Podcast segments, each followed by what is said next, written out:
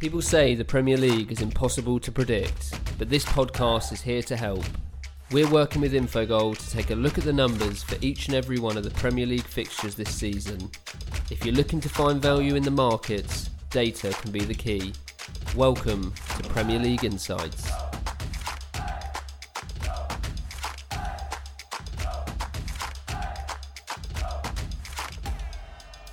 Few more games to come in game week 37. Two big games for teams at the bottom of the table today. I've got Jake Osgathorpe with me once again, and we're here to help inform your predictions and find value in the betting markets. How are you, Jake? Yeah, good. Thank you, Ben. How are you?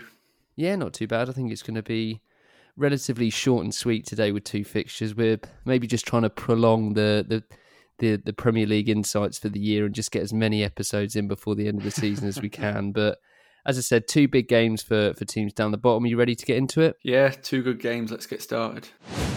Right, so we've got Watford versus Manchester City, and I mean it's a a massive game for for Watford. A win for them would would really give them a huge push to safety. Aston Villa obviously kicking off their game a little bit later into the evening, but it's it's likely to be one of those two that goes down along with Norwich and Bournemouth. Um, I'm not really quite sure what's going on at the club. The The result against West Ham was obviously very disappointing, but I find it difficult to justify sacking the man who's who's managed you through what is quite a decent recovery when you look at it. With just two games left in the season, it's it's a real strange one for me. But they're now the the first club in Premier League history to sack three permanent managers in the same season, and I think that that tells you everything you need to know about how this campaign has gone for them. Um, Manchester City, meanwhile, equally disappointing. Obviously, they have much greater expectations, but not a great season for them either. Um, they had the the high of the UEFA ban being overturned, but since then it's all been a bit downhill. I mean, they, they got the win against Bournemouth, but they put up just 0.59 xg, which uh, it's their worst attacking performance performance for quite some time, maybe even since Pep even started as manager. Um, but then after that, they went went and lost two 0 to Arsenal in the FA Cup final. Second place is secured for them. It's all about the Champions League now, isn't it? Um, what that means for team selection for this game, I don't really know. I don't think you ever really know what Pep's going to do. The points don't matter too much for them, but I think they are going to want to put some good performances in before that tie with Real Madrid, and then maybe what comes after that in August. As you'd expect, the market thinks that Man City are, are good for the win here. Normally, we'd we'd see betters lose a bit in, bit of confidence in a team after they've they've lost like they did against Arsenal, but with the news coming out of Watford and the, the manager change there, it's obviously shifted things a little bit. That said, there is still a bit of a drift on City. They were around 75% chance of the win before the weekend. They're now down to 71, 72% chance with odds of 1.352. Uh, Watford are given a 12% chance of getting a vital win with their odds of 8.17. And you can get the draw at 5.76, which is around about 17% chance. Pinnacle has the goals mark at three and three point five, as it always is for City. The the market is expecting a few goals here, but is there a value play for you in this one? Um, yeah, I think I think there is. I think especially in the goals market, not so much in the one x two, but um, yeah, it was a bit of a strange weekend really for Watford.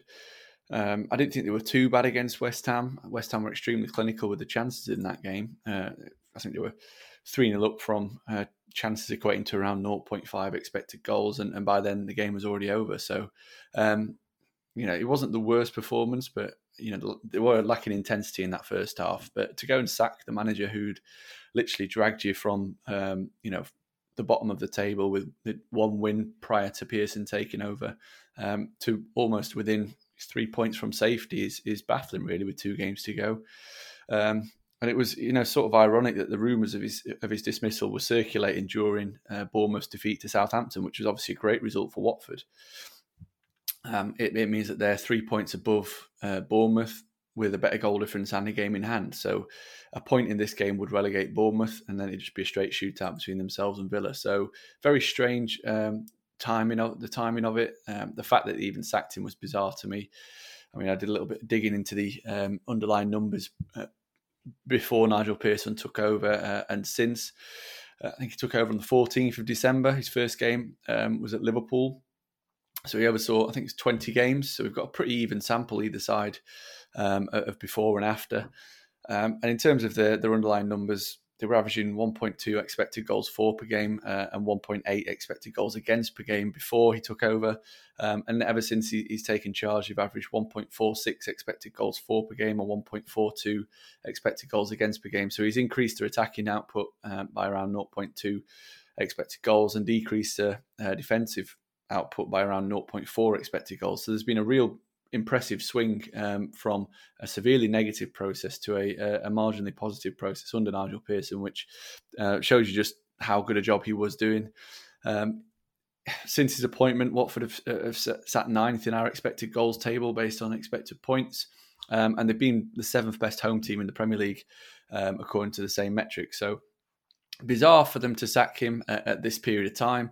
They just won the last two home matches. Um, they've been fancying the chances of getting something against the Manchester City team, who, like you said, have nothing to play for um, and have had issues away from home recently. So it was very strange to get rid of the manager who seems to have galvanised the club and um, got them pu- pulling in the right direction.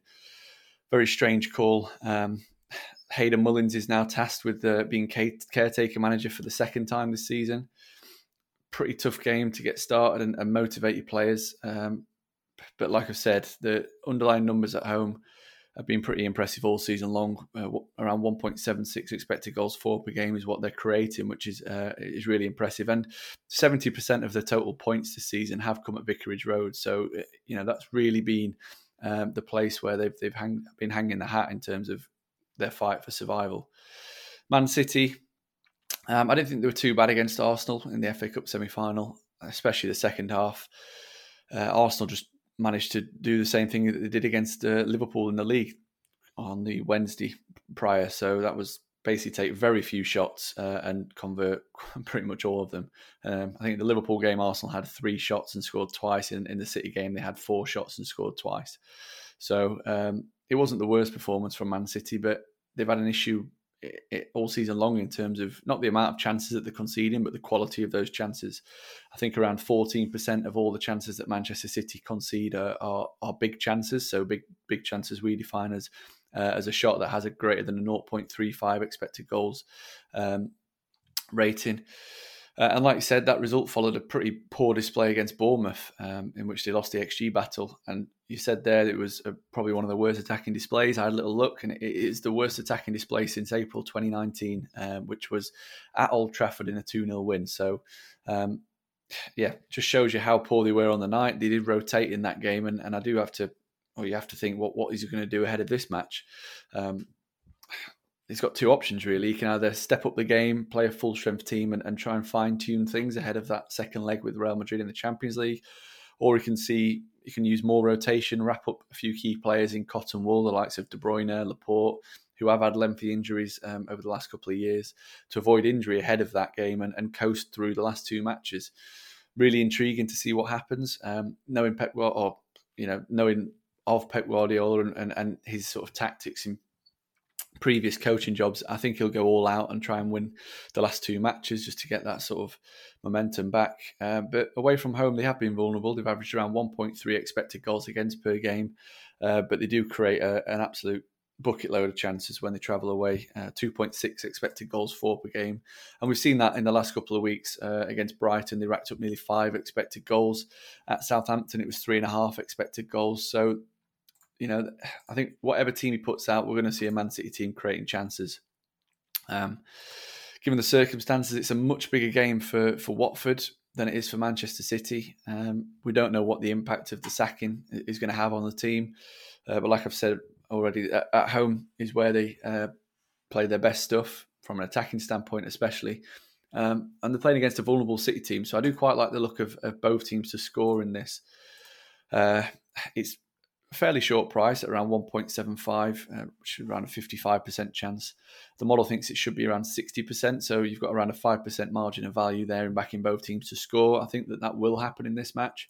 Um, you mentioned there the goal line as well, which is, um, as you would expect for a Manchester City game, three and three and a half.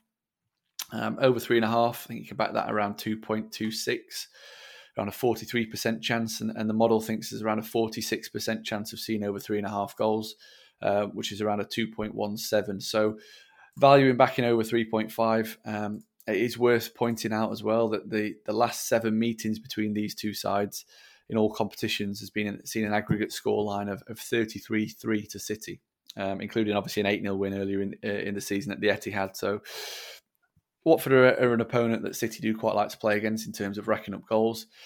Obviously, you think back to the 6 0 win in the FA Cup final as well. They've got a really good recent history against Watford, and, and I think they've won 5 0 at Vicarage Road a couple of times recently as well. So I won't be surprised to see um, City ramp up, um, you know, a really big uh, win against a Watford team that you know could be severely hampered due to the fact that the, the manager who had galvanised them has been sacked.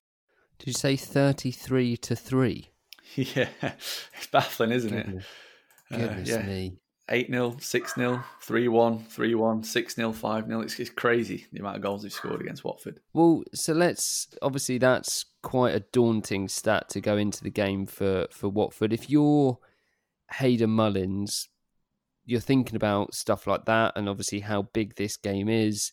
I'm not sure what the latest on Troy Deeney is, whether that's his actual value to the team. He obviously scores a few goals, and there's a lot around this kind of mental aspect to his game and the ability to kind of G players up. But putting that to one side for a minute, um, how does Hayden Mullins approach this game? How does he go out and what does he do? Does he put 10 men behind the ball from five minutes in and, and, try and scrape a draw? Does he even think about going for a win? What's what's the approach, do you think? That's that's a really difficult question to answer. I mean, recent results would suggest that you sit 10 men behind the ball and counter attack, like Southampton, obviously.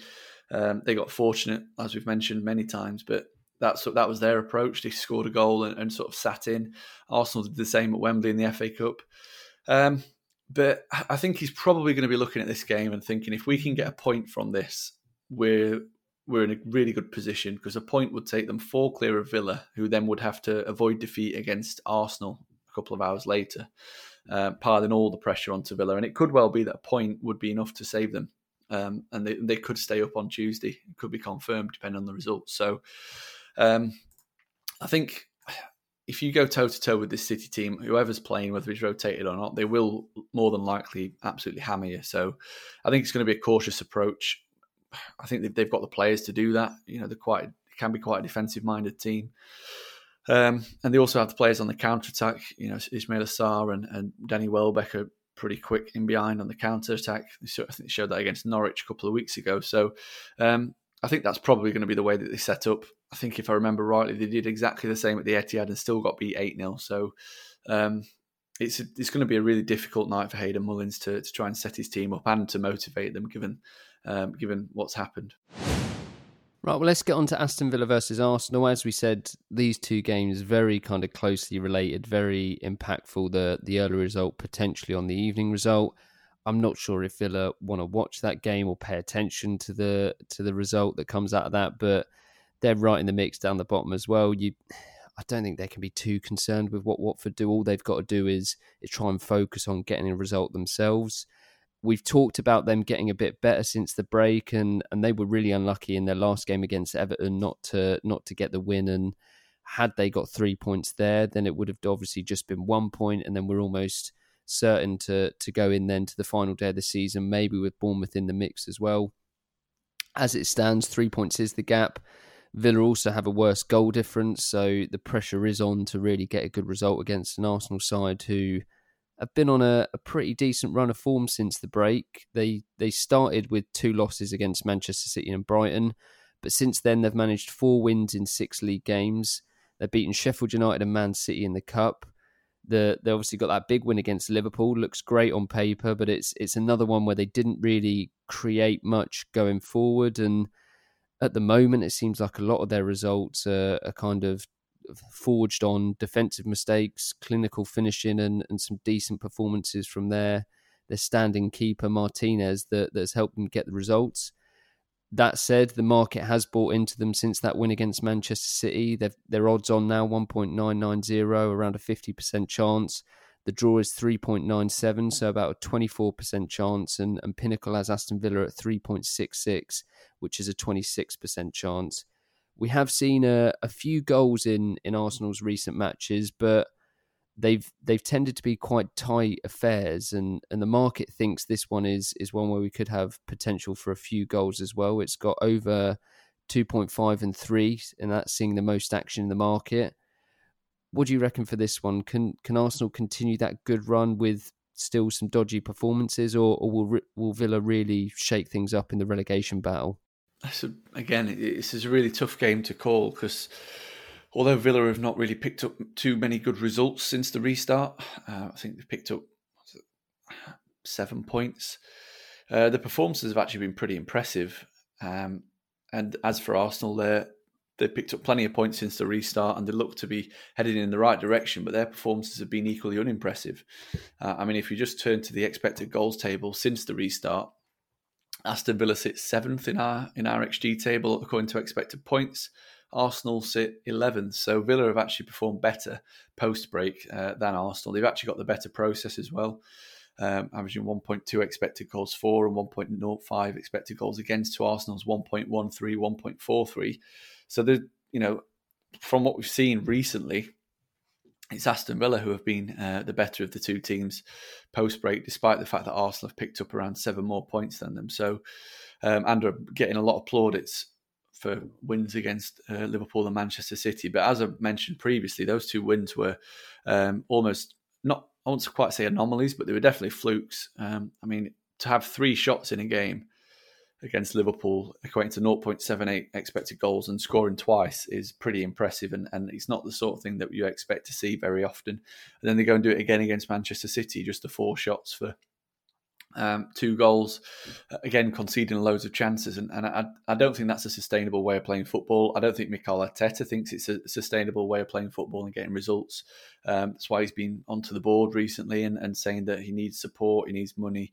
Um, just because we're getting results doesn't mean that everything's fine and dandy. And, and I think he's spot on. He knows what he's seeing, and, and um, I'm a little bit wary to back them at these prices, even at um, Aston Villa like I've said, Aston Villa have been um, really impressive since the restart. They were unfortunate not to beat Everton.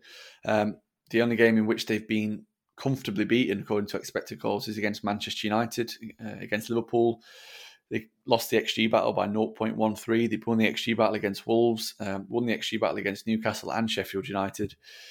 Um, so there's a lot of positives for Villa to take. Uh, the issue is that they've not converted those good results into points, and that's why they're in a bit of a tricky predicament in the fact that if Watford do get a result against Manchester City, then Aston Villa are going to have to either equal that result or better it. Uh, you'd probably have to say better it given the the um, goal difference um, of Villa heading into the final couple of matches. So it, it is this really is a win or bust. You would ima- imagine, depending on what happens.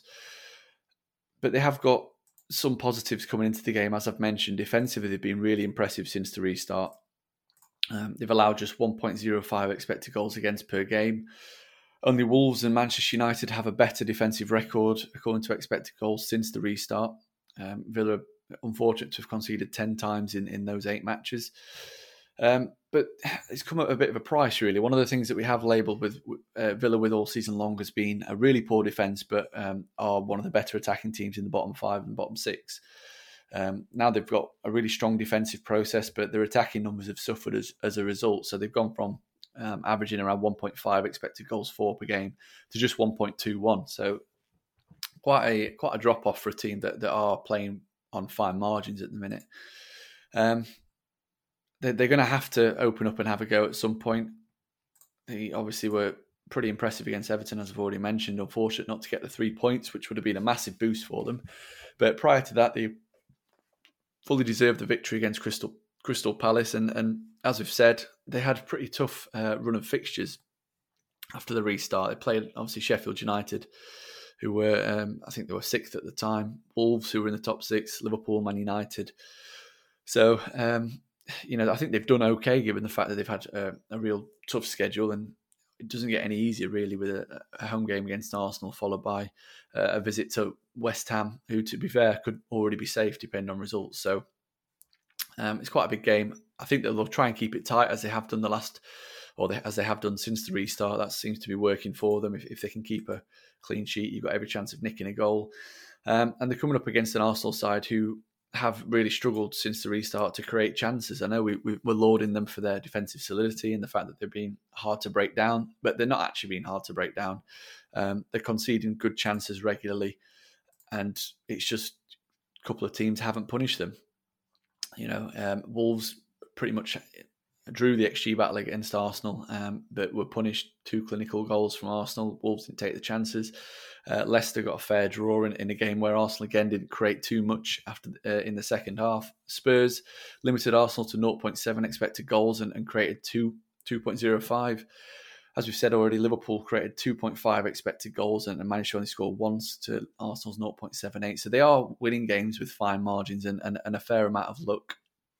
They've only created seven non-penalty big chances since the restart in their um, in their. I think they played eight times now, uh, which isn't good enough for a team that's got such good attacking talent. Um, averaging 1.13 expected goals for per game is, is one of the lowest totals in the league. Uh, I think only Burnley, uh, Everton, and Norwich have created fewer um, expected goals or per game since Arsenal uh, than Arsenal since the restart. So there's there's obviously massive improvements still to be made for for Arsenal, especially in attacking areas, and trying to find that balance between a solid defense and the um, you know a pretty potent attack. And you know since the restart, the only teams in which they've really deserved to to get three points against have been Norwich, who were obviously down tools; they're already relegated, uh, and Southampton, in which the the goalkeeper Alex McCarthy gifted them two goals all the other matches, uh, they, have lost the XG battles against Liverpool, Tottenham, and Manchester City. Um, marginally won it against Brighton, uh, marginally won it against Wolves, and then and the same against Leicester. So none of the three, pretty much all of the matches, apart from those two, have been very very even, if not um, in their opposition's favour. So there's there is a lot for Arsenal to improve on, and, and for the, for that reason, really, and the fact that they played on Saturday to to when uh, Tuesday and Villa have had a, pretty much a week off. Uh, I don't think I can get on board with Arsenal at those prices. I think, given the fact that both teams are, are, taking a much more defensive minded approach and being more difficult to break down, could lead to a low scoring game. Um, having said that, if the, if there is an early goal against Aston Villa, they're going to have to open up and, and have a go at Arsenal. So the, the model thinks that overs is, is a value play pre match. I personally would wait until uh, until the game is in play and just to see what like get a feel for the match. If there is an early goal, then I would think about playing the over two and a half line. Um, but given what we've seen recently from the two teams, unders would be um, my recommendation, especially um, looking at potentially a half time nil nil, given uh, both teams decent defensive um, record since the break. Um, I think, as I've said already, Arsenal at those prices around one point nine. Uh, 1.99, I think uh, they're way too short. I think that everyone's on the Arsenal bandwagon again. Their away form this season has been pretty wretched. Um, I think they've, they've won just four times away from home in 18 matches. So the fact that they get, you're getting them at odds on is, is baffling. Um, even since Arteta came in, they've not exactly been brilliant away from home. I think they, have obviously drew away at Bournemouth. Uh, I think they picked up two wins against Wolves and, and Southampton, but other than that, they've really struggled away from home, lost to Brighton, lost to Manchester City, lost to Tottenham. Um, so they're not a very good travelling team, and I think that, that potentially hasn't been factored into the into the prices, given the fact that Arsenal are on such a good run and everyone's looking at the recent form and seeing that they've beaten Liverpool and Man City and getting a little bit carried away. So um, I'd definitely try and get Aston Villa on side, whether it be plus 0.5 on the Asian handicap, double chance, whether you can get them on uh, a bigger handicap plus one maybe if, if you're still getting a decent price for that that, that would be definitely uh, my best bet in this game. Well i asked you i can't remember whether it was last week or the week before about the top four and, and who would make the top four out of leicester and manchester united? I think i can't remember if chelsea were in that question as well but same applies now. I'll put you on the spot a little bit. The the three that are still in the running down the bottom to go down I know you spend day in day out with the infogol model, but without being influenced by that too much, who is it that out of Bournemouth, Villa, and Watford, who do you think stays up? Is it is it Watford's to lose? Do you reckon? Yeah, absolutely, absolutely. Um, I think a lot of it is going to be determined by fixtures. I think obviously Watford have got Man City and Arsenal, but on paper that looks like a, a pretty tough run. But Man City technically aren't playing for anything. Um, Arsenal depending on the result against Villa, they could, if they draw that, for example, they can't then finish in Europa League spot, and they could well rest for the FA Cup final. Um, so they could potentially turn out to be two decent fixtures. Um, if, if Villa get a result against Arsenal, then they, they have a, a, West Ham team who could still being in with a shout of being relegated. Um, so that makes that final game, you know, all the more interesting. But I think, given um, given what's what's happening, and um, I, th- I, think the, the, I think Bournemouth are going to be relegated. Uh, and, and, then out of out of Watford and Aston Villa, I would have to side with Aston Villa. I think that Watford have got a little bit more quality um, and capacity to get a result and actually win a match. Aston Villa have struggled with that all season long. Um, but a lot, I think, it basically, if Villa get a result against Arsenal, then um, I would fancy them to potentially cause a bit of an upset at, at West Ham. Um, because what we don't know what sort of state of mind Watford are going to be in. I think it is a strange decision to sack the manager at this time. It could really upset the apple cart, um, and it could well prove their their downfall. I wonder if they're I think there's rumours of obviously a, a, fallout between Pearson and, and the Pozzo family, um, but I wonder if they sort of that was one factor. But I think they maybe looked at the fixtures and thought we're already safe with a three point cushion, which is a very dangerous position to be in. Um, and especially if Manchester City beat them heavily, the goal difference all of a sudden their advantage. Um, I think I think they're on about a plus four goal difference advantage. If they lose that Man City game five 0 and what uh, and Villa get a win against Arsenal, all of a sudden they're in the bottom three heading into into another game against Arsenal. So if you had to put me on the spot, I would probably say the bottom three stays as it is. Um, but I would like to maybe reassess that ahead of the, the Sunday game, uh, the final rounds, just just after I've seen Watford's um, sort of how they play under Hayden Mullins and how the players respond to the sacking. Well, of course, we will be here for that, and and that's it for today's game, and and we will be back again tomorrow, and we'll be looking at Manchester United versus West Ham and Liverpool versus Chelsea. Thanks for the time today, Jake, and I'll, I'll speak to you tomorrow. Excellent, thanks, Ben. Thank you to everyone for listening as well. If you do want to take a look at a look at the stats that we've discussed on today's podcast, you can visit infogol.net, follow at Infogol app on Twitter, and download the app on iOS and Android. The Pinnacle Live Scores app is also available on iOS and Android, so if you're looking to bet in play, download it today and you can take your live betting experience to the next level. All of the odds for the upcoming Premier League fixtures are available on pinnacle.com. Best of luck with any bets and please gamble responsibly.